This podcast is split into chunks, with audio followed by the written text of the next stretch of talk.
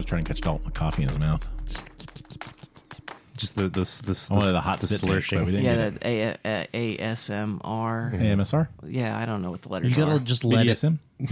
Those are different letters. Those are, but can be, you know, you can put all four, eight of those letters together and really there, do there something is, special. There, there is a world in which they all do reside. Yeah. You know, well, uh, yes. I'm just trying to get in as much air as I am coffee, sort of a, a you know, a into cooling intake situation. Oh, I see. I yeah. see. It is very, very hot. Yeah. Just if you heat your internal engine, you won't be as hot when you go outside in the desert weather we have here. I think that that's the, the secret to coffee, and that's why grumpy old men for eternity have been drinking hot black coffee in the middle of the summer. It is, you know, uh, it's just an attempt to uh, I feel get personally your attacked. You should. I, I'm talking about my grandfather. This has nothing to do with you. I was picturing Dustin. Uh, well, and that makes sense. Uh, yeah, it's just, just yeah, all you can do to get your core temp to adjust to the nightmare that we're living in outside. Truly disgusting weather. Uh, he uh, he declined coffee last week, and I almost shot him because I thought it was a uh, thing situation. I was, I was shocked. A, it was a Skrull that was here. Could not tell you how shocked a I Skrull? was at that. A Skrull? Apparently, major characters have been Skrulls for years in the M C U now because of a secret invasion. I'm oh, sure really? Because we can't write anything and yeah. we need surprises. Yeah. It's just, I Oof. And uh, yeah, I think that's funny. I'm disinterested entirely. I couldn't care less. Could not be made to. Um, let's see if we care any more about this. Hello, everybody, and welcome again to the Good Trash Genrecast. We gather around a table. We discuss the films you'll never discuss in a film studies course. This week, we continue our sort of family film marathon at random.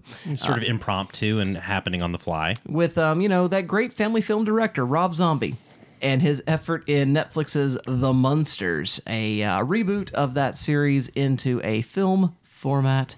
Um, I'm still Dustin. I'm still Arthur. I am still Dalton. And uh, we're going to be giving you this analysis here in just a few minutes, and that does mean it is an analysis show, friends, not a review show. And that does mean spoilers, insofar as you may or may not care as to whether or not the Munsters end up on one three one three Mockingbird Lane or not, if you even know what that means, having been a fan of the original series. But we're going to avoid spoiling those kinds of conclusions for the first part of our show. We'll have a synopsis, which will be what you read on a IMDb that just lets you know, hey, by the way, Herman Munster meets um, Sherry Moon Zombie. What is her name? Lily. Lily, Lily Munster. Um, there's Lily, Grandpa, and then Eddie. I forget all the characters, but uh, they meet, you know, that kind of stuff. Uh, then we'll have our quick thumbs up, thumbs down reviews, which will be like what you read in a review, which will not give away what happens or the exact intricacies of the plot, but generally give you a sense of what the movie's kind of doing and whether or not it works. We'll do the same thing. Then we move on to a game called Expanding the Syllabus, which might involve some spoilers of the film or films of its ilk, and so that's where we're in the moderate spoiler territory. And finally, we get down to business, that business being analysis, and that's when all spoiler bets are off. The, the full moon appears, the wolf howls, and we get the full reveal of uh, the werewolf transformation of spoilerage at that point. Yes. So, without any further ado, Arthur, do you have a synopsis with which to delight us? In Transylvania, two star-crossed lovers, one a mad scientist's creation and the other a vampire, meet, fall in love, and start a family together. Yes, The Munsters, that comedy series from the sixties. Yeah, it's like that other show, but different. Oh, The Addams Family, yes. Yeah. Yes. Uh, I, what what what does the grudge match win? Addams Family or Munsters for you guys? What are we looking at? What do you what what, what do you what do you what, uh, are you, what are you putting together? A, a classic series. What does the series? I haven't seen enough of either. Truly, I, I watched more of the Munsters than I did Addams Family as a kid. Yeah, I had much more exposure to Addams Family, but it was the movies. you know the yeah the movies Sonnenfeld. and then the the uh, the Sonnenfeld movies and then the um, animated series that followed the Sonnenfeld movies. Mm, yeah, yeah, yeah. Mm. Or wait, is that a Beetlejuice animated series that I'm thinking? There they may have done both. Beetlejuice animated both. series. There's I, a weird world of kids' horror that's kind of we're in the midst of here. Yes, it was great. Yeah, it was a golden age. It, truly, truly. Uh, but yeah, no, I probably have more Addams Family exposure for sure because mm-hmm. there's there's kids missing from this film, right? Isn't there ch- the child Eddie Munsters? And Eddie, cousin. And, yeah, yeah, Eddie and uh, what is the, the hairball? No, that's cousin. It that's Addams. That's, that's Addams. That's right. Yeah, there's Eddie the son, who is a werewolf. Mm-hmm. And is there a daughter? And there's a cousin who looks like a human. Who looks like a... Oh, and they a, always make fun of her for being ugly because she looks like a pretty girl. Uh, right, okay. She's like I, can't, a, I can't think of her name. But she wears like pigtails or something like that, yes. Well, I oh, guess, she's like thirty, I don't know. Oh. Um, like she's like yeah, older. I guess like you, twenty. But now is a good time as we're kind of unfurling the plot of this weirdly plotty movie. Um, this is a prequel. Not the description I would have used. Well, you're right. Not plotty. I guess it gets plotty in places, but it's kind of maybe vin- vignette-y. Um, anyway, uh, this is a prequel to the Munster Vinietti series. Vinietti is my favorite Italian magician. Yeah, it's my it's my my favorite mythical beast. I, I thought it was a kind of pasta. I'm confused. Um, yeah, this this takes place before the Munsters television series proper that we know, and is about how Herman and Lily came to fall in love. How I Met Your Mother, Scary style. Yeah, so kind uh, of. Arthur, oh, you've already delighted us, I suppose, with that synopsis. So let us move on to our quick thumbs up, thumbs down. You or, had seen this before, right? I've seen it twice now. Okay. Yes. And uh, I did not re-rewatch. I, I re rewatched it within two, three weeks of our announcement of the film being the thing. Gotcha. So and you didn't. I, it was fresh one. on the brain. It was it was quite fresh on my mind. Makes so sense. I did not I did not re-enter the world of one three one three Mockingbird Lane uh, for this. Uh, but um, I am within uh, a couple weeks of having seen it. That feels appropriate. You're so, fine. Um, anyway, uh, so there you have that. Um, but yeah, I have come to it more than once. So this is first times for both of you. Mm-hmm. Okay. Well, uh, I go to you first then. Arthur, what do you think? Do you like the Munsters? Why or why not? Uh, the Munsters is very colorful, uh, gorgeously uh, designed production-wise, uh, incredible sets, incredible costumes. Uh, there's a lot of fun bits that I'm a sucker for where there's just like uh, like fun set dressing. Like uh, at the beginning, uh, we get a uh, blind date between, uh, or at least a date between uh, uh, Lily and Orlok. Uh, really good stuff, which there. is fun. But they go to this Egyptian restaurant, and there's all kinds of fun, kooky uh, monsters and beings and mummies and stuff. And I'm just like, that's the kind of fun world building I think is very much in line with the show. Well, and they mm-hmm. go back to his place for Disco Vampire, which yeah. I think is real treat. Yeah, uh, what a soundtrack, guys! I don't know if you've listened to it. It's a good time. It is sounds like a good time. Um, it's, it's those little things that I mean. This is you know charming.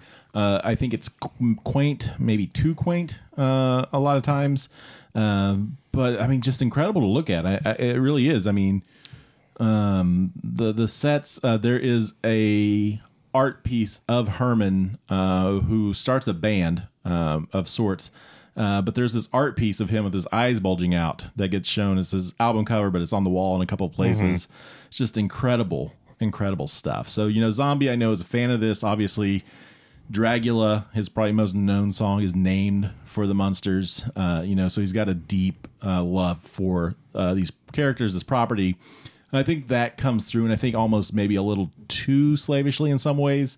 Um, and I think it's about an hour too long uh, is, is where I land. I think there's the meat here for a really cool pilot to a Rob Zombie directed franchise uh, series, T V mm. series I would watch wholeheartedly. And unabashedly, that I think would be fun. But there's about fifty minutes to an hour of too much fat on here. That where, it, it, like you said, I mean, there's no plot. I, I mean, it is just kind of vignette after vignette, and some of them work and some of them don't. Much like Popeye, I think, in a lot of ways. Uh, when we talked about that last week, um, and it's it's gorgeous, but it's not enough, mm. and, and it feels much more in the vein of, and then maybe what he was going for, I don't know. The Munsters T V specials that they did kind of in the nineties and a few other times uh, after the original series had ended uh, with different casts. And and this is kind of in line with that. I think um, the way it's shot looks like it's kind of made for T V. The way it feels uh, is in that sort of same vein, I think, as a made-for-T V movie. I could see this on uh, whatever A B C Family is, whatever that became, you know, it, like mm, thirty-one form. Days of Halloween, I right? This is yeah, like a, yeah. an original for thirty-one Days of Halloween. Um, and so there are things about it that I do enjoy. It's charming. Uh, I can't think of his name. Uh, Daniel Roebuck. Roebuck as, as Grandpa Munster, the Count, is just killing it. He's yeah. the star of the show. Um, everybody else is okay. Uh, they all have their moments. Uh, whatever Herman Munster's doing, Uh, whether it is Jeff Goldblum or uh, who'd I send? I can't remember the other one I sent. Um, I forgot. He's in Men in Tights. Robin Hood Men in Tights. Oh, uh, Cary Elwes. No. Yeah. Uh, the the sh- sh- uh, Prince. Oh, the... the uh, Lewis. Richard Lewis. Yes. Richard Lewis, Thank yeah. You. That's who. It, it, it's, it's somewhere between those two. Uh, and it just doesn't work for me, I don't think, most of the time. Sometimes it does, sometimes it doesn't. Uh, Sherry uh, Moon is kind of the same vein. Sometimes it works, sometimes it doesn't. Uh, but you know, Daniel Roebuck is just the star of this show, I think, and he's he's having a lot of fun. We get some fun stuff, you know, some fun cameos. Elvira shows up. uh, which is a good time. There are a lot of Easter eggs and references to the series, which is cool. So, you know, I don't think that I think it's definitely a labor of love. I think it's just too much uh, is, is what it is. And I think, again, I would like to have seen a really trimmed down, lean, mean version of this that would kick off a series, because I think there there's a lot of potential for a fun mm-hmm. modern take on a new series, right? And this idea of the monsters think they're normal and everybody else is ugly. That that the kind of where we end this, obviously arriving on Mockingbird Lane and them realizing what's happening is just fun, and that's the this kind of stuff, right? We finally see Herman in his costume and and doing the thing, and so uh, I, I think there's some really good ideas here, uh, but I don't think it's ever kind of greater than the sum of its parts. So. That's fair. That's yeah, that's where I'm at. It, had, it's fine. Uh, not mad. I watched it. Enjoyed things about it. Laughed a few times. Uh, I, I, I'm a sucker for Herman Munster's uh, one-liner pun band thing that he's doing. It's really good. Uh, that's a fun bit. Uh, and so it, it has those things about it, but overall it's just not doing it for me. Very good, very good. What do you say, Dalton? Do you like this I, or not? Sorry, I had to go way back in the conversation and pick up my attention because I didn't notice that that was Cassandra Peterson playing the... Uh, oh, yeah. Playing the Barb. Real estate agent. Yeah, yeah I yeah. Didn't, did not realize that was Elvira. Love seeing yeah. her. A lot of love for Cassandra Peterson. Mm-hmm. That's all. Uh, I am warmer on this than Arthur, not by a whole lot, but definitely I like the performances a lot. I, I'm definitely warmer on... Um, Sherry Moon Zombie as Lily and on uh, Jeff Daniel Phillips as Herman Munster. I think they're both really fun. Uh, and that really is the strength of this. I think the three leads are giving very fun, campy, sixties uh, sitcom performances kind of filtered through a, a slightly more, you know, postmodern lens. Because uh, there is a little bit, you know, it's not full...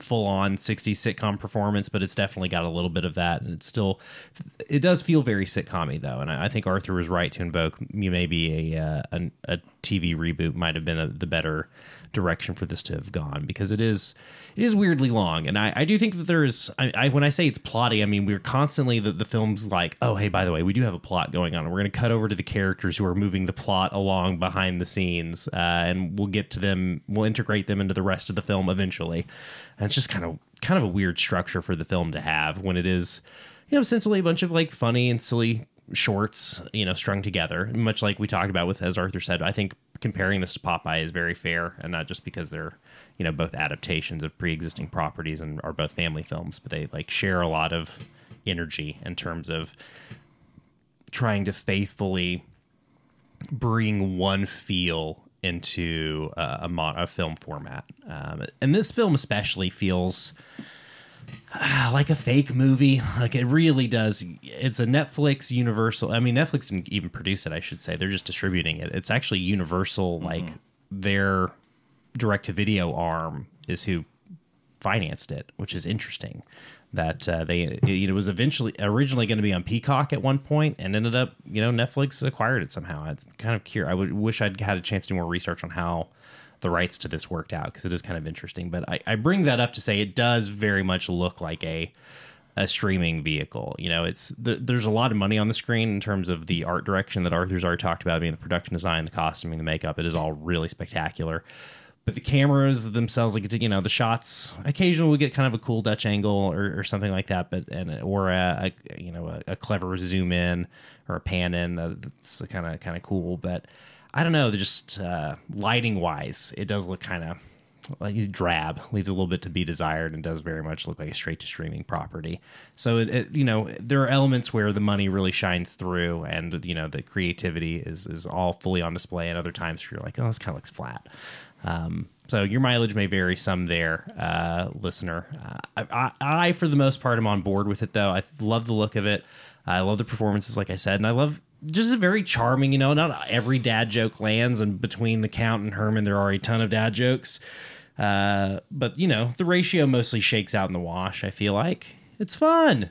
you know, give yourself over to this movie. Have a good time, I say. I, I think it's, it could have been much worse, and there's much worse versions of this kind of thing. Mm-hmm. Uh, I saw this compared to, you know, like the nineties Flintstones film or the Casper film, and it definitely mm-hmm. feels like, and I, I didn't see this film brought up, but I, I thought of the Brady Bunch. Mm. Um, and all of those films, like, definitely, like, that era feels really indebted to this, where it's like a, a, a love letter to the original thing that is still trying to carve out its own lane a little bit. And I, I, I while I get what you say, Arthur, about maybe he's he's a little too devoted to the series for it to, you know, shine through. I feel like there's moments where it's it's trying to do its own thing enough. Um, especially Herman being in a band, like that's just its own thing. This, and this like hellbilly band, yeah. This, well, and it's very much just like feels like Rob Zombie's maybe most autobiographical movie in some ways, about the groupie who like likes his band and is just cool and he wants to hang out with her and he's looking for real love. I don't know. It's kind of cute. Mm-hmm. I think there's like something a, a really sweet thread like going out th- uh, through this movie, and, and truly a weird thread of wife guy shit throughout his entire filmography, mm-hmm. with his, you know, always using Sherry Moon as a lead in his films. Mm-hmm. Um, and that's maybe the most endearing thing about his filmmaking, uh, which is a pretty mixed bag as far as filmographies go for me.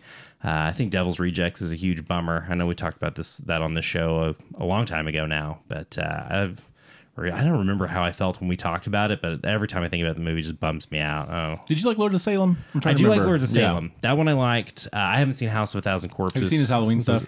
I haven't seen any of his Halloweens, uh, so that's why it's it's a mixed bag for me. I haven't felt drawn to his Halloween remake and sequel because uh, I've heard a lot of. They're different, but I like them. See, and that's I know people like you. There's a few people that like them, and I know people who hate them, think they are garbage. Well, they're not the Halloween movies. They're not the John Carpenter movies. I mean, that's just plain. You know, they're not. Yeah. And so once you accept that, whether you can accept that is sort of the question. Yeah. Can you accept a humanized Michael Myers yeah. is really what it's, you can question or not. Mm. And it's interesting. And half Instead hours. Of the shape. Well, and that's, no, that's too long. That's too long. They, well. That's too long for a horror movie. for a slow, well, uh, uh, maybe not too long for any horror movie. Maybe too long for a slasher film. That's, that's a long run time for a, a pretty straightforward story to that's sustain. That's fair. You know, uh, just we're overcomplicating the too many, too chefy a dish. You know what I mean? Uh, anyway, uh, what Haunted World of El Super Bisto? That's one we haven't mentioned. His animated film. You know about that? It's so fun. It's pretty okay. I've seen it. Yeah, it's it's goofy. Uh, I haven't seen it since I was like nineteen. It is the uh, scary R-rated SpongeBob. Yeah, it's goofy. Anyway, all of that to say, just kind of an interesting filmography when you look at the work, and uh, this is maybe the strongest thing in there, uh, just because it. Has a lot of love and a lot of passion in it, and uh, I, I think there's a lot of a lot of personality in this film, considering that it is a you know a, a remake of you know not the first and probably not the last retread of the Munsters, since this film might as well not exist.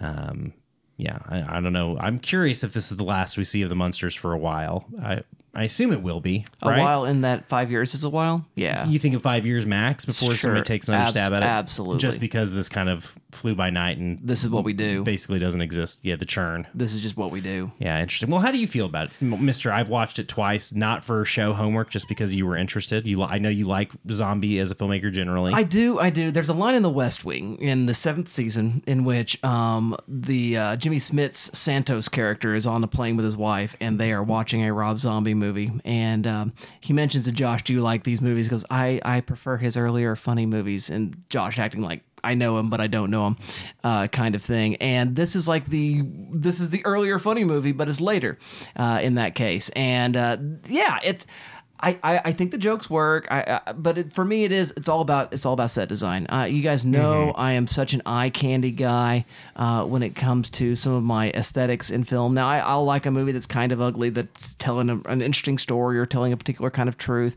You know, there's a way in which you know a movie like um, um, Children of Men is not pretty.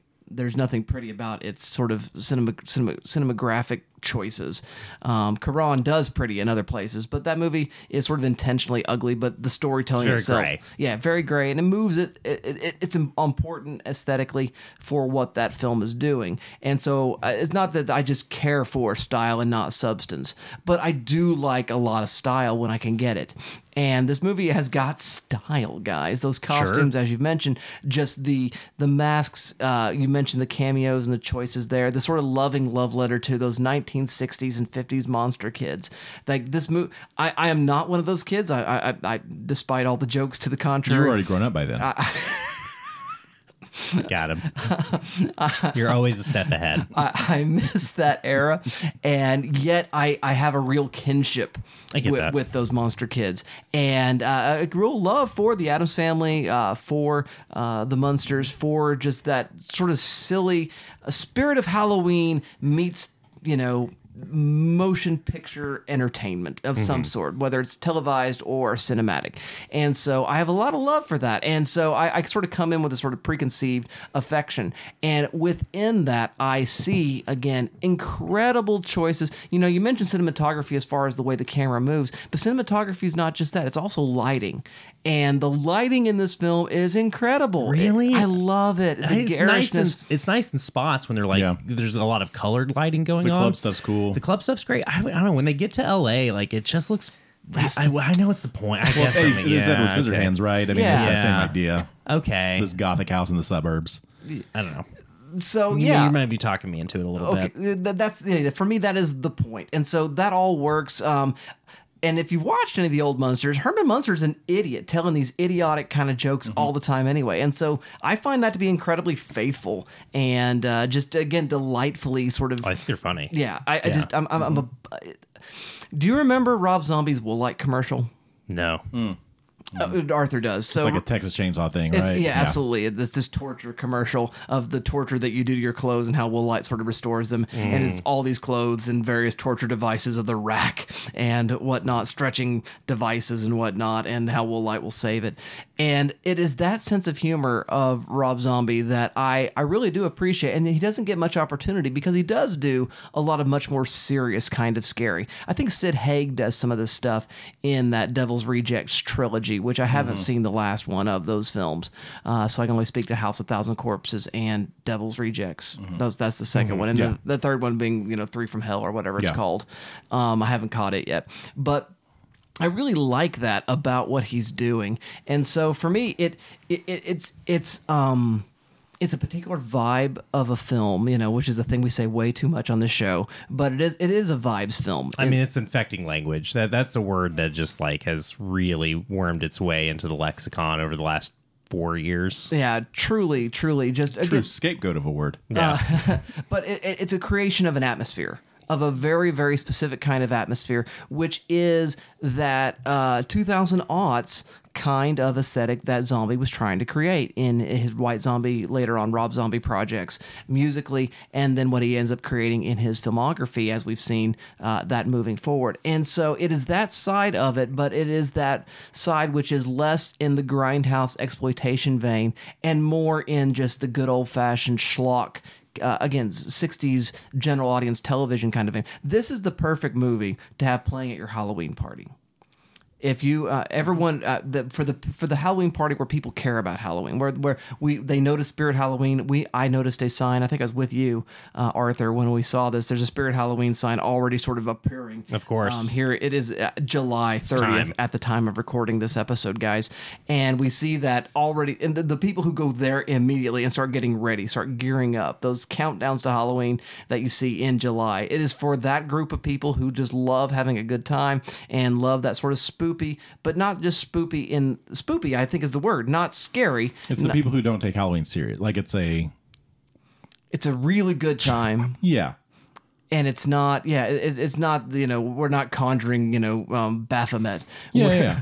Where the people who just like, oh, by the way, we will definitely have a giant Baphomet wearing it's, sunglasses. It's kitschy. Yeah, kitschy. Yeah. Yeah. yeah, and Zombie, I think, has been kitschy for his whole career. Absolutely. I think that's like part of the, the, the deal, right? Yeah, I think that's part of what you get with Rob Zombie. And, and so, it, it, if you if you go with that sort of kitschy kind of world, and again, that that sort of techno-inflected sort of nu metal that is his kind of music. If you are willing to go there with that, then this is a thing that you can be really, really entertained by. Uh, again, not with a full sort of kind of attention. As Arthur mentioned, it being long, it is vignette-y. It does feel like a, a series that was turned into a film kind of thing, or the pilot for a series that was sort of uh, uh, after the fact elongated. And I, I I think it was intended to be a movie that it does have sort of an act structure where you sure. have before mm-hmm. meeting, honeymoon, mm-hmm. and then, you know, arriving mm-hmm. in Los Angeles after they lose the Transylvania house. Spoilers. Uh, who cares? But so it has a sort of standard three act kind of structure there alongside these little, again, the way you would organize any sort of comedy film uh, with these vignettes of just, you know, whatever hilarity you want to do. The discovery of Spot, the dragon in the, the French canals. Really is, fun. Yeah, I mean, the, the honeymoon is really where the film peaks. I, and I've, I've seen somebody else make that point, and mm-hmm. I, could, yeah. I can't argue with it. All that stuff in France is so funny. It is so funny. And, and all the travel stuff, like the traveling to France, the traveling to L A, like the way the film, like, uses its budget mm-hmm. works let me rephrase that works within its budget to depict travel is like so clever and fun mm-hmm. and just like yeah just visually like really entertaining. uh I don't know, and adds to this this atmosphere that we've talked about. That's just kind of this kitschy, campy sort of, and and we mentioned Cassandra Peterson's arrival as the real estate mm-hmm. um, person there in Los Angeles, and really this what the, the movie is uh a movie on the set of a horror host show. That that's what you think about. We're going to film the Munster, Munsters on the set of Svengoolie, on the set set of Elvira, with a bit more money, but it's just that kind of that kind of world of we are we're going to be definitely taking taking everything down a notch. We're definitely going to be not self-serious. We're definitely going to be lovers and appreciators of things that are horrific and, and sort of the world of horror, but we are definitely not going to be serious at all. So if you can sort of think about that creative team sort of coming together and saying, we've got all these props and we've got this money. How do we design a T V series or a uh, an individual film that's sort of in the world of one of these sets? That's what The Munsters is. And for me, that's stuff I all like. And so I'm kind of there for it. Um, but again, is it a good plot? No. Is it a particularly complex plot? No. Is it um are, is there any sense of character development? No, of course not. This this this is not what that thing no. is. But is it fun? Yes. I think it hangs together better as a movie than pop say Popeye. Mm-hmm. Um, yeah, you know, I think it. Even though much it's, more effective, they're both too long. Um, they're both about the same runtime, mm-hmm. um, and yeah, struggle to get. Yeah, just again, neither of these movies needs to be two hours. It's really weird that I they both are, but I think it hangs together better. Yeah. So there you go, dear listener. We're cooler to warmer to to somewhat um, tepid. I think we all had a good time. We had a good time. So that that's our general opinions on uh, The Munsters. Moving on now to the next part of our show, which is called Expanding the Syllabus. And at this time, Dalton's going to explain what that is all about. That's right. It's time for us to conquer the worm, as as one might when discussing Rob Zombie. Um, we've dug through the ditches. Mm-hmm. Now we've got to burn through the witches. You're right. Business time is where we conquer the worm. That's We're, where we slam in the yeah, back of the Dragula. Dragula. Of course. Yeah. Right now we are just... Yes. Burning through the witches. Uh, this is the part of the show where we deliver on the promise of the show's premise. We discuss the films you would never discuss in a film studies course, and we're going to do it in a film studies course type way. Uh, we're going to build syllabi around the film The Munsters and try to invent a class that would feature this film as a prominent text and pull in other works, other texts, other, you know, critical analysis and, and you know... Be smart, but with the Munsters. Yes. God help us. So, um, God help you, my friend. I'm going to ask you first, do you come prepared with a syllabus? Yeah, I don't know if this is a a unit or a class unto itself, uh, but I, definitely something about musicians turned filmmakers is what I want to do. Mm-hmm. We look at Rob Zombie, good or bad, question mark, the eternal, because he's maybe like the most notable. That's, that sounds like a community class. Yeah, yeah, it is. All right. I, I mean, it's stolen from the, the Nick Cage good or bad yeah. class. Yeah. Uh, Spider-Man, hero or menace. Yeah. yeah. But I, I, he's like the most notable, Zombie I mean, is the most notable musician turned filmmaker just because he's, you know, had a pretty long filmography at this point, but he's not the only one by any stretch of the imagination. When you got Ice Cube writing Friday and producing Friday and then eventually going on to direct um, The Players Club. Uh, Questlove just did his um, mm-hmm. his um, Summer of Soul yeah. documentary.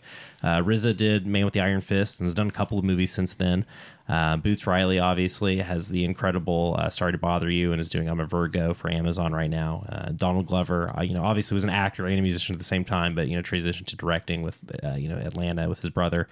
So, and, and then True Stories, the David Byrne film. So a, a long tradition of musicians like making the pivot to film. Plenty of musicians also love film and are, in, you know, pulled into that art form. And there's as well. certainly lots of great uh, musicians who just simply work as actors as well. Yeah, yeah absolutely. Yeah. And there's even more of those. Tons, uh, there's tons, tons more, tons more of those. Yeah. Uh, Prince directed a film too, though. So I'm not. Mm-hmm. I've left off a couple of people from the list, but I, I think probably. You know, if it's a whole class, maybe it's a class on crossover careers mm-hmm. and just sort of looking at the different overlaps in the entertainment industry. And and maybe it would just be a unit on the, the filmmakers or the musicians turned filmmakers would be, you know, one unit over in this larger class of crossover careers.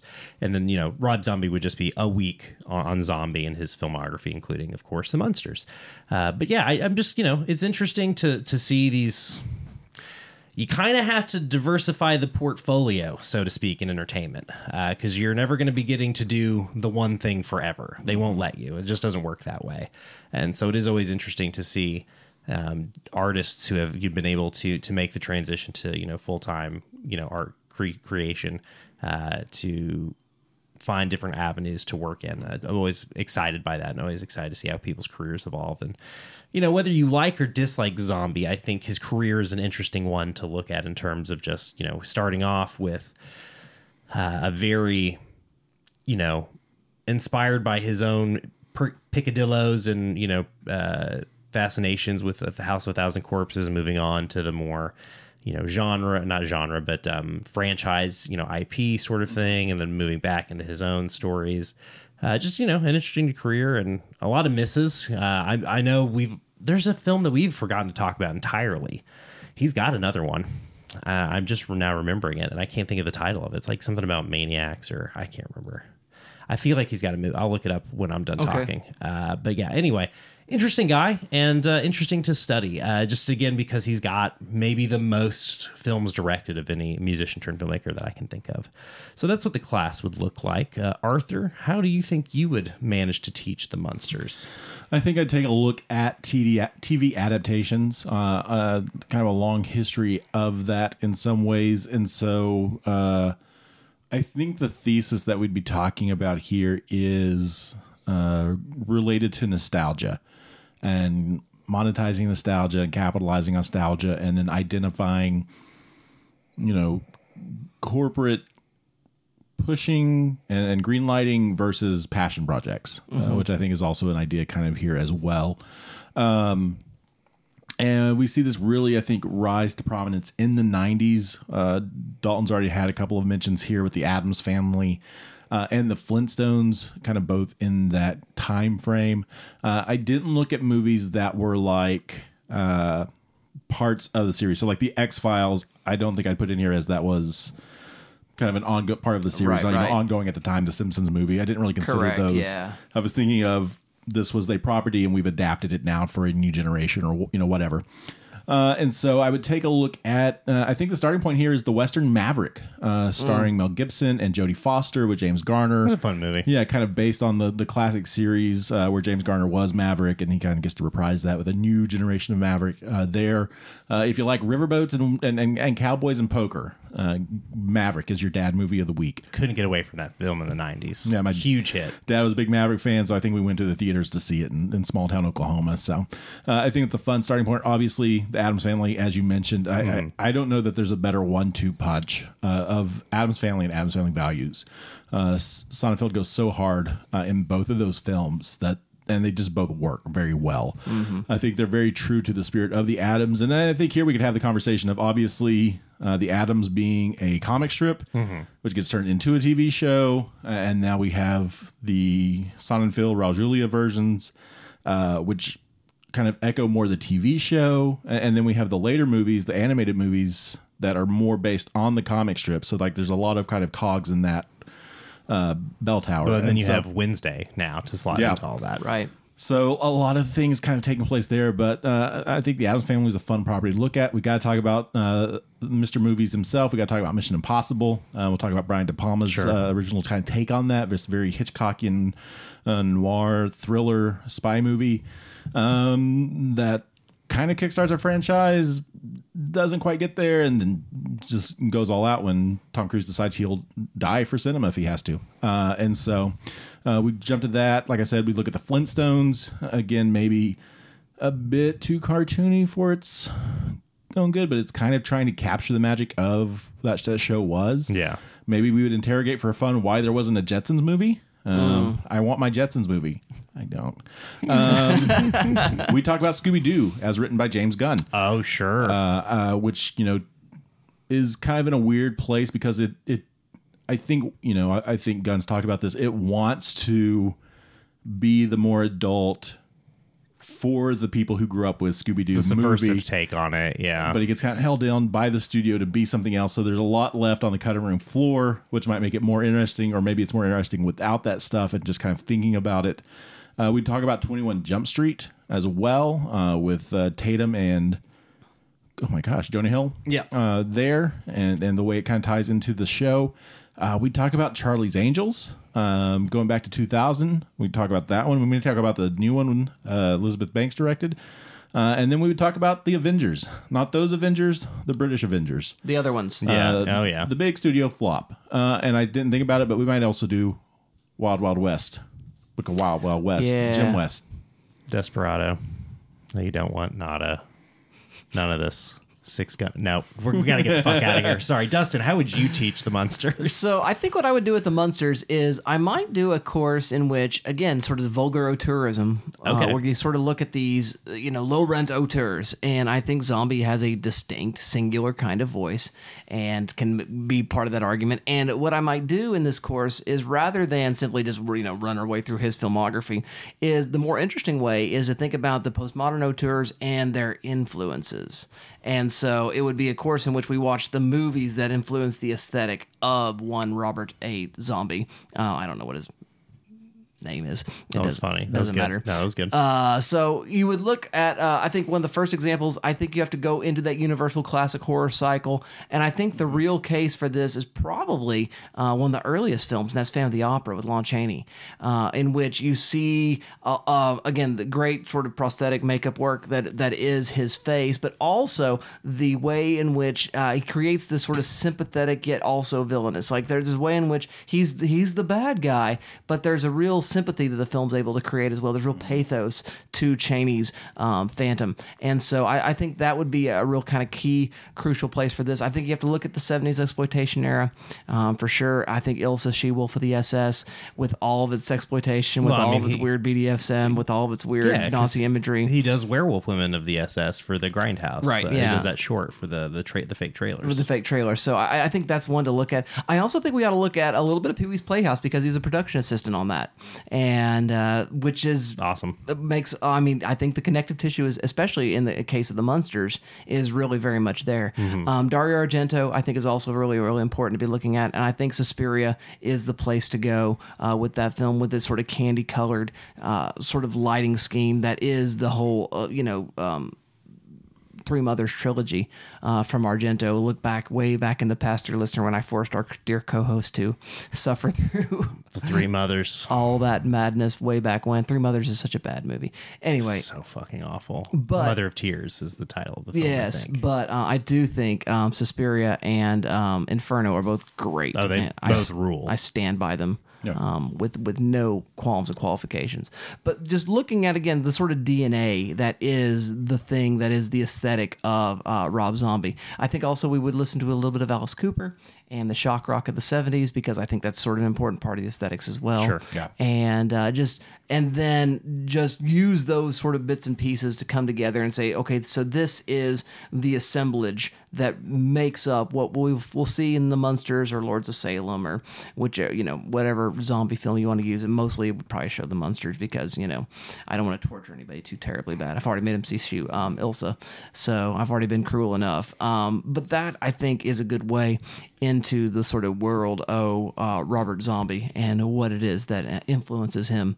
The um, haunted world of El Super Beasto, one might say. Yes, indeed. So uh, there you go, dear listener. Your syllabus just got quite a bit longer. Um, did we do Arthur? We didn't do Arthur. Yeah. Oh. Yeah, we did. You did T V. And yeah. you did. Okay, I just feel like we're flying. I don't know why. We're moving along, I just, man. I just feel like we're doing the thing. I we're, guess it's time for us to slam in the back of this Dragula, dude. That's right. It's time to get down to business.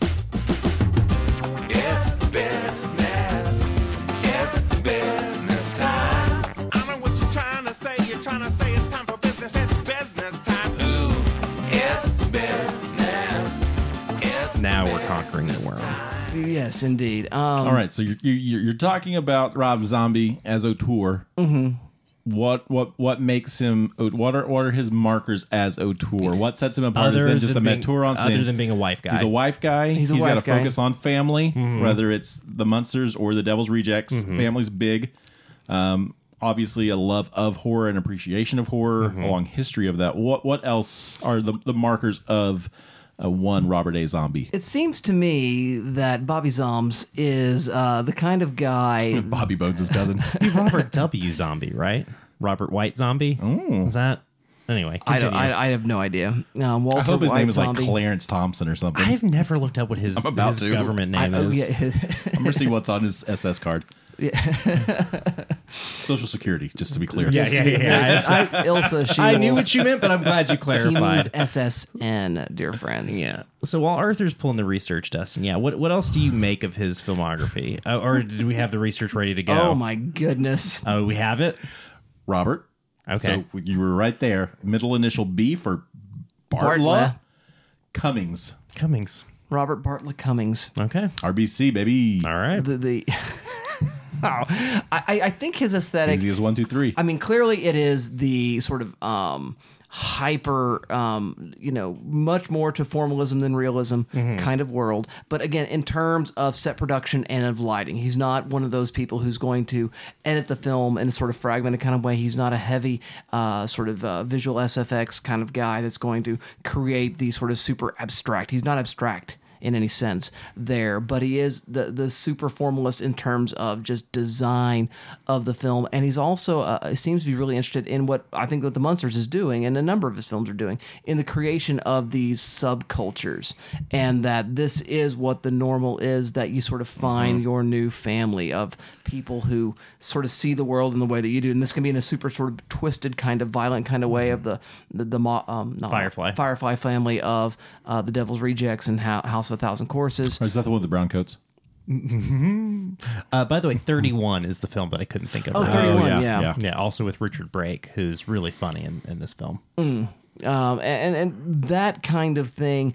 Uh, and, and, and sort of trying to, and again, sympathy for these characters. Again, that sympathetic well, Michael Myers that is in uh, the Halloween Yeah, movies. I was going to say, he's kind of got that in line, I think, with Del Toro, right? Like the, the sympathetic monster and the mm-hmm. empathetic monster and, and finding a, a voice for them and, and trying to shed a light on outsiders and outcasts kind of a thing, right? Yeah, without, uh, I, again, I think without in any way sort of endorsing or giving a sort of pass to their monstrosity. I don't, yeah. I don't think there's any sense in which we think the Firefly family are people you want to live next door to. Yeah. You know, I, Unlike maybe Michael Myers did a bad thing, but yeah. why did he do a bad thing? It's yeah. kind of the thing. Yeah, right? that, that's a much more interesting question for him, yeah. other than just the sort of recitation of the monstrosity. Although he'll do that uh, for his audiences and the, sort of the expectations of horror audiences for that. But what he forces them to do, and I think this is what they re- react negatively against, is to think about why is this person this way, and the sort of utter brokenness that results in these kinds of acts. I like Dalton saying that this may be his most autobiographical film, because I, yeah. I do think there may be a lot of weight to that statement. And yeah, just I, I mean, there's just like this nice. I mean, he wrote and directed this film. There's just this nice moment about like, yeah, I'm just you know a regular girl having a regular life, and yeah. it's just I don't know. There's mm-hmm. this, a real sweetness and tenderness yeah. to the relationship in this I mean, film. Yeah, he's a goofball making music, and he, yeah. he meets this girl, and they fall in love. It's right? all and right made there for each other. Yeah, yeah. it's yeah. it's all right there That's in the fun. text. That's yeah. a fun reading. I'm not the only person. Uh, I think Brandon, I forget his last name, but he he did the Action Movie Awards that was going all around online for one of the. I think it was Variety. It was oh, some, gotcha. one of the big publications.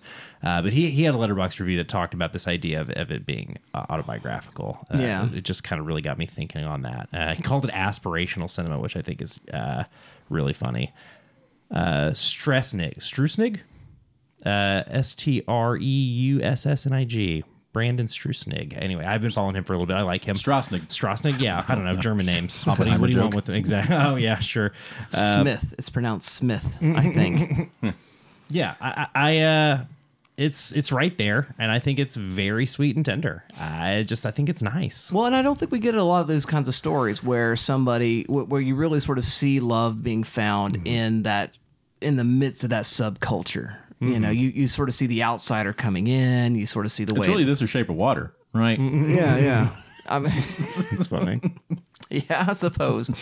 Um, but yeah, th- that that sort of like I'm into this sort of weird kind of world in which there's not a whole lot of other traction. And you, and you normally see, again, the, the person who's not one of these people, but they fall, the, the power of their love sort of brings them together, mm-hmm. or they, they meet each other and then they find their thing afterward. It's not really sort of within the confines of this is just a place in which there are various people who are interested to gr- greater or lesser extents in this particular kind of music, I think this Nick kind of aesthetic. And Nora's Infinite Playlist is one of the only things coming to yeah. mind right now, of like within the, the subculture and that being part of like, I guess Scott Pilgrim versus the World too, kind of a similarly like similar age group. I mean, same main cast, mm-hmm. right? Uh, yeah. But uh, those two films come to mind. But uh, yeah, I, I you know what you mean. Like it's more of the, the something wild type thing, right? Usually. Yeah. That, that's I mean, we dynamic. Typically get like a lot of uh, from across the tracks type yeah, stories, right? right. Water, thinking yeah. of Ten Things I Hate About You. Oh, sure, is, you yeah. know. Or um, here I give you this album, and now I discovered this music, and mm-hmm. now I, uh, because I have shepherded you in there, usually the dude to the girl, mm-hmm. right? And very mm-hmm. sort of uh, bro-splaining what's going on there. I heard a, I was at an Oppenheimer screener, screening not very long ago, and there was a um, very loud bro-splainer behind me, oh. uh, which was very It's always funny to exhausting. Have one in your theater with you. Uh, well, and it's like, oh yeah, that's who this movie's for. But nonetheless, um, Oppenheimer screaming is my punk band. I mean, Dustin, you just right there nailed on the head why so many people hate Christopher Nolan. Because it is that sentence summed it up, huh? Yeah, movies for dumb guys to like, feel oh. smart. Too. Movies for dumb guys that feel smart too. That's yeah. Truman. He was like that. Shut up! I know. At what point did you point at the screen and say that's Oppenheimer? You know, I never did. I missed my opportunity. Mm. You didn't do the Leo. Yeah, I didn't. I really did miss my shot. I mostly did when James Remar showed up. Yeah. Uh, we've already talked about Oppenheimer. Yeah, enough said. But um, I, I I think that is the nature of his auteurism, okay. you know. And I and I think part of what he's doing, I mean, also use one of his song lyrics, you know, the sort of interest in his types of characters that he that he they tell stories about. And I think Herman and Lily are good examples of this. More human than human. That there, mm-hmm. there, there's a, there's a sort of hyper humanity, which is all of its sort of extremes, extreme sort of romance and sort of affection, lust in other cases, or rage and anger. That I I, I do think though uh, the line comes from Blade Runner, and uh, he's a big fan of you know the sort of uh, stylizations of Ridley Scott there. But I do think that that is part of what he's doing is is, is examining a sort of hyper humanity, and by looking at humanity at its extremes, it does seem to be that he's a he's a kind of thoroughly humanist filmmaker. You know, uh, I, I think about Sherry Moon Zombie's sort of um, strange arc in Lords of Salem, which is a movie that we've done for this show, which I love a lot, and her her struggles with addiction and her willingness to sort of give herself over to whatever the thing is because of this huge, massive sort of social guilt that she herself is sort of experiencing as a Hawthorne uh, descendant. And also as just sort of the cultural baggage of Salem, Massachusetts, that that it does seem to be like a hyper-humanity that he is interested in sort of examining in his films. And so, yes, his movies are all about replicants in that sense, but in order that we might see hyper-humanity, not less than humanity, if that makes mm-hmm. sense. That that Herman's more human than human, yeah. There's uh, thinking about the ways in which this film's autobiographical and, you know, the, the brief stint uh, of Herman sp- spending some time as a musician. Uh, Jorge Garcia from uh, Lost mm-hmm. as Floop uh, doing the whole, we got to press vinyl, baby. Come on. We got to strike while it's hot. Like, I love that whole element. It's very, it's, you know, it doesn't, we don't really like stick with that. It doesn't become part of the movie, but it is just kind of a fun idea. Like this, this burst of fame that Herman Munster is experiencing. And again, just all ties back into the, the sort of low-key autobiographical element running through this, mm-hmm. which again is there's not a, a depth to it. It's just, you know, this this dude has is writing a love story for the first time in his career and is using, you know, part of his own life to to weave into the fiction of this property that means a lot to him. And he was really into the Kinks, and so he's in a band that's like the Kinks, you yeah. know, that's fun. Yeah. I don't know. It's cute. I, I think so. I, you know, it's it's definitely the best use of, of Sherry Moon, I think. Other, well, she's great in Lords of Salem, She too. really is. Um, But I definitely, I know I've seen people complain about her feeling shoehorned in his movies sometimes, but I think she's really solid in here. It was doing the hand stuff, giving me a lot of uh, what's her uh, Alice Murphy? Alexis Murphy? No. Oh, yeah. Alexis is the character's name. Annie Murphy. Annie Murphy. Give me Annie Murphy from Schitt's Creek with yeah. the hand stuff. Mm. Really, really funny. Well, I think she's really channeling uh, Vampira as much sure. as she is uh, Lily Munster, which I think, again, another horror host mm-hmm. uh, seems to be mm-hmm. part of what she's doing there, which, again, is just for the postmodern fun of the movie. One of those thing, one of those things that I wish I understood better, and I wish somebody could explain to me, is how come sometimes digital photography looks so shit, and some, how come sometimes it look good? You know what mm-hmm. I mean? Uh, and I, I put it in very dumb language because I, it makes me feel very stupid because I don't. Are, which case are you making for the Munsters? It doesn't look great. Okay, it it looks like it's straight it to streaming. Cheap. It looks straight to streaming. Yeah, and you know, but again, there are times, and we've talked about this. There are places in which the the money's on screen, right? Mm-hmm. Like it, the art direction, the production design, and costumes, makeup, like that all looks really good, especially um, you know, the Herman Munster makeup. I mean, that could easily not look good, and it's pretty consistently on point throughout the whole film, even when he's like doing a lot with his mouth, and you can see like maybe start to see the, the color of his actual lips, and you know, it's, it's all still, it looks pretty good. Mm-hmm. You know, I mean, everything is like where it needs to be. The coverage is solid, but the the, the photography itself, and I, I I I think the lighting is fine. Like I like the dramatic, I like the colorful and very garish lights that they're using.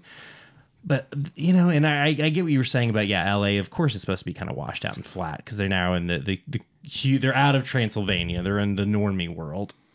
But I don't, I don't know. There's, there's just moments where I no, was, I agree. Yeah. yeah that, that's kind of what I was speaking to earlier in my review, is that it, it looks like it was made for T V. Like yeah. it's shot in that way. Mm-hmm. That's very much a T V special. Well, you look at like, uh, but I think a part of it is it feels like it's just shot in the vein of a T V show. Yeah. You kind of always spoke to some of that. I mean, mm-hmm.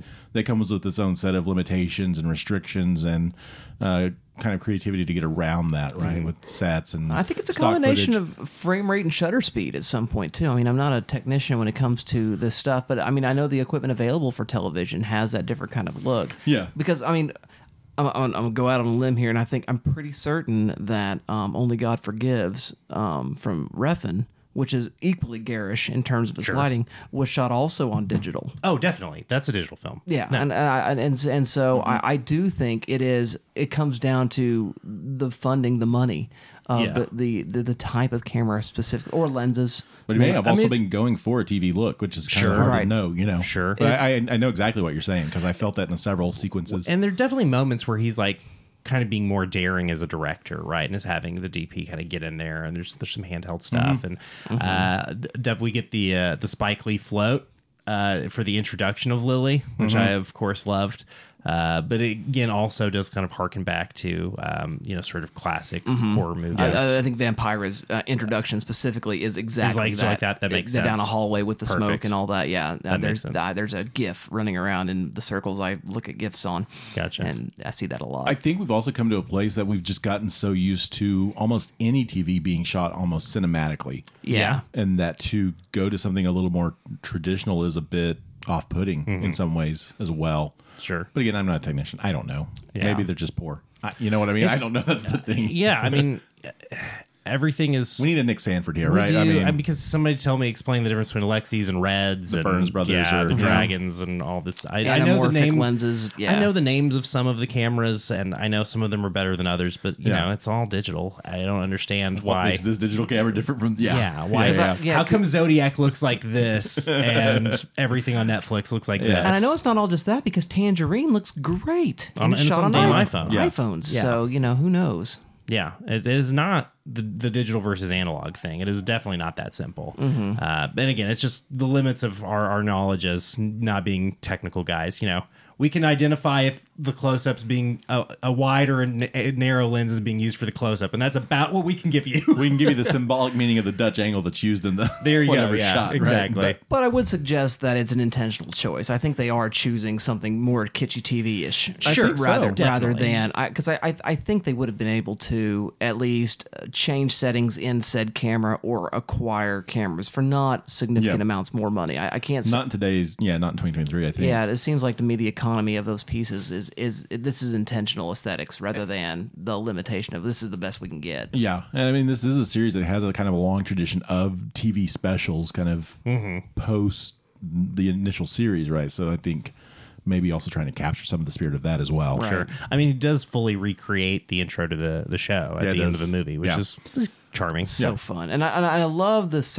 Again, we're talking about all kinds of aesthetics here. And I do love that sort of psychobilly, you know, sort of surf guitar aesthetic itself mm-hmm. as something is fully embraced by the movie, which is something dated that nobody really cares about anymore. Mm-hmm. But um, I, I, I do like that sonically, even though you have Disco Vampire and a couple of these other pieces throughout, that they all sort of remain in that world of Boris Karloff's Monster Mash meets that sixties, you know, double oh seven mm-hmm. uh, secret agent man kind of guitar. Surf guitar. Surf yeah. guitar, which mm-hmm. is the, the sort of bones that creates psychobilly and the Kinks and that music that later on sort of popularizes itself in the seventies. Um, that there is a sonic aesthetic as well in the movie that's, I just dig it. Mm-hmm. Yeah. Yeah. Not everybody loves it, and I and I get why it might put an audience off, but and I think to that point there's a performance aesthetic. You know, we've we talked a little bit about the performances uh in, in review and a tiny bit now, but I I, I think that there everybody is really dialed in, right? Mm-hmm. Everybody is giving the same kind of performance, and that's really crucial in something like this.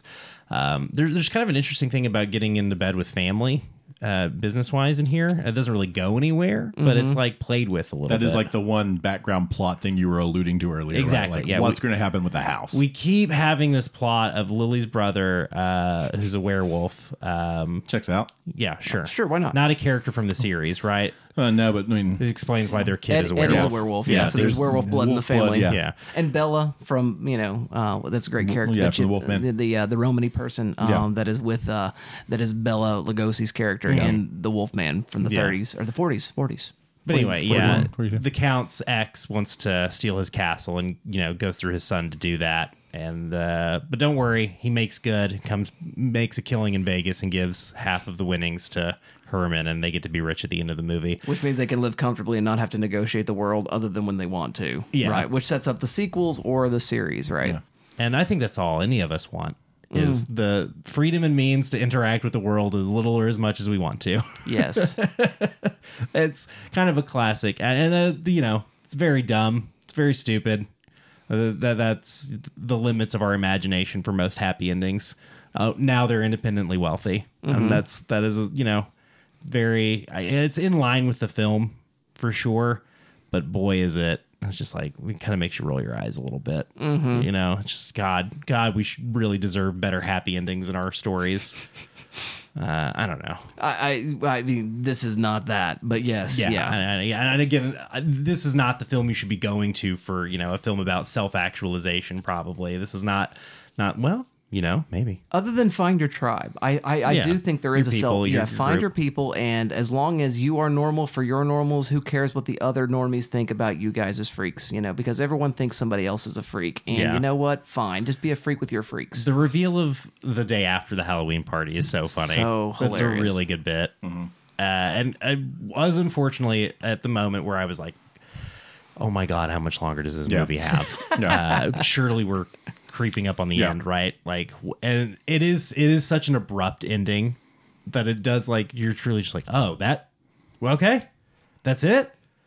Oh, okay. We're going out on that, I guess. And it's, and it's, it, it is just one of those, like Popeye, it makes you wonder about the limits of adaptation, and, and surely anything can be made into a good film, but it takes a lot of skill to turn something that does not inherently lend itself to a feature-length narrative film. Forcing something into that shape is not always successful. Mm-hmm. And I think that is what maybe we can learn from these last three weeks, from The Last Unicorn and Popeye in this, is forcing something that is not a film to be a film is a fool's errand sometimes, mm-hmm. and it's not always going to work, and it's it's going to take a lot of work, and it might only halfway come together, and that's I don't know. I, I again, I, I think about the film adaptation and the Brian Cox character, who's based on a real like screenplay uh, teacher, but it just you know you can make a good story out of anything. You're just not looking hard enough. You know, he really reads Nick Cage's character, The Riot Act, and. Mm-hmm. I think in all three of these movies, we can see a better movie hiding in there somewhere, because I think, you know, we're all mostly positive on these three films that we've talked about the last few weeks, but we're also pretty mixed on them, except for you in this film, I guess. Yeah, I like this one more, and I don't like Popeye as much. Yeah. But yeah. But otherwise, we're not too far from each other and, and in the spread. So I'm just kind of thinking about these interesting adaptations and, and how they don't quite manage to become a successful film, mm-hmm. uh, despite, you know, maybe really successfully adapting some elements of their source material. Yeah, which is fair and fine. Well, let's go ahead and render a verdict then. What do we do with uh, The Munsters? Do we leave it streaming? Um, do we trash it is what I mean by when I say that, or do we shelf it? What do you say, Arthur? Yeah, I think I would ever so gently put this on the garbage heap. Yeah, uh, yeah. I, I, you know, like I said, I would watch a, a series uh, in Zombie's vein, producing, directing. I would also watch a sequel. Like, I'm curious to kind of see where this could go. But as far as The Munsters, Uh, twenty twenty-two, uh, Peacock, Universal, Netflix, whatever it is, uh, I'm going to just very lightly put it on the trash.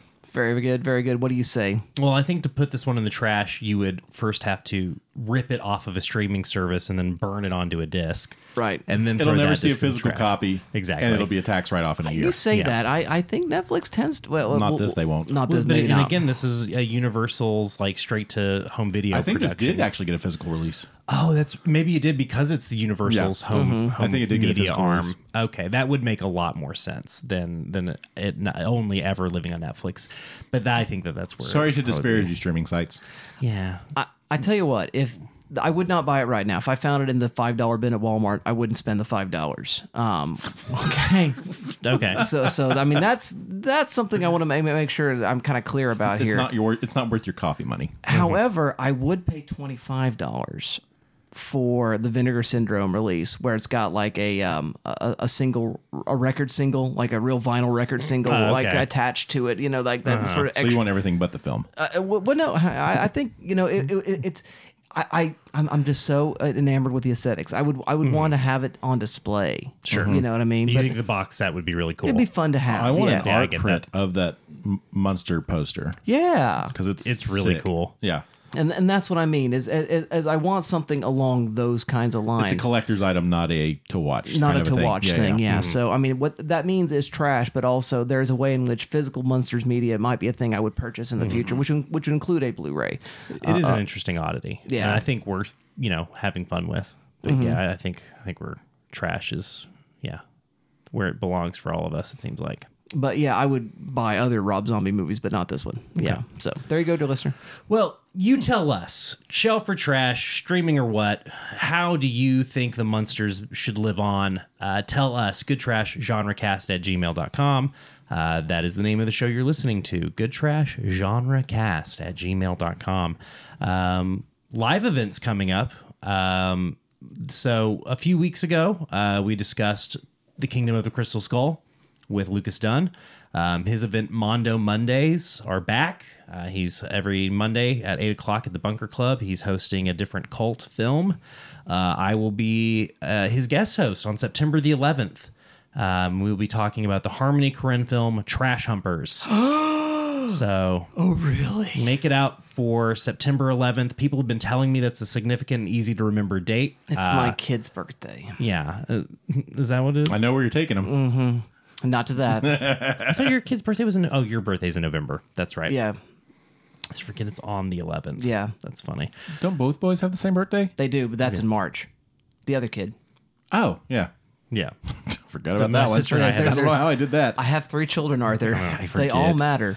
My sister and I have the same He's thing. He's got the same age day and I got his memory. Month. Isn't that fun? Anyway, uh, Mondo Mondays are back. It's a cool local thing. If you're into film and you're you're a local listener, you should go check it out. Uh, Bunker Club on twenty-third Street in Oklahoma City, which is a very cool venue. Yeah, aesthetically, uh, uh, they've covered. Um, I think they they did. Um, oh my God, the Divine movie uh, with John uh, Waters, uh, Pink Flamingos. Thank you. Mm-hmm. The, that one. I love uh, Roger did, they, Waters. They, yeah, they uh, did. You said Roger Waters. Oh, John John Rivers.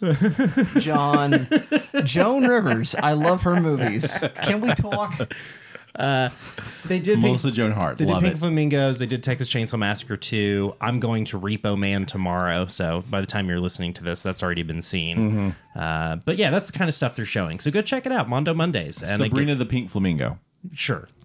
Uh, I will tell you again before it happens, September eleventh, I will be co-hosting Trash Humpers. Fun. What a good time. Uh, you can also find this show and all of our shenanigans and other podcasts we are adjacent to uh, on Good Trash Media, uh, on all of the social networks uh, at Good Trash Media.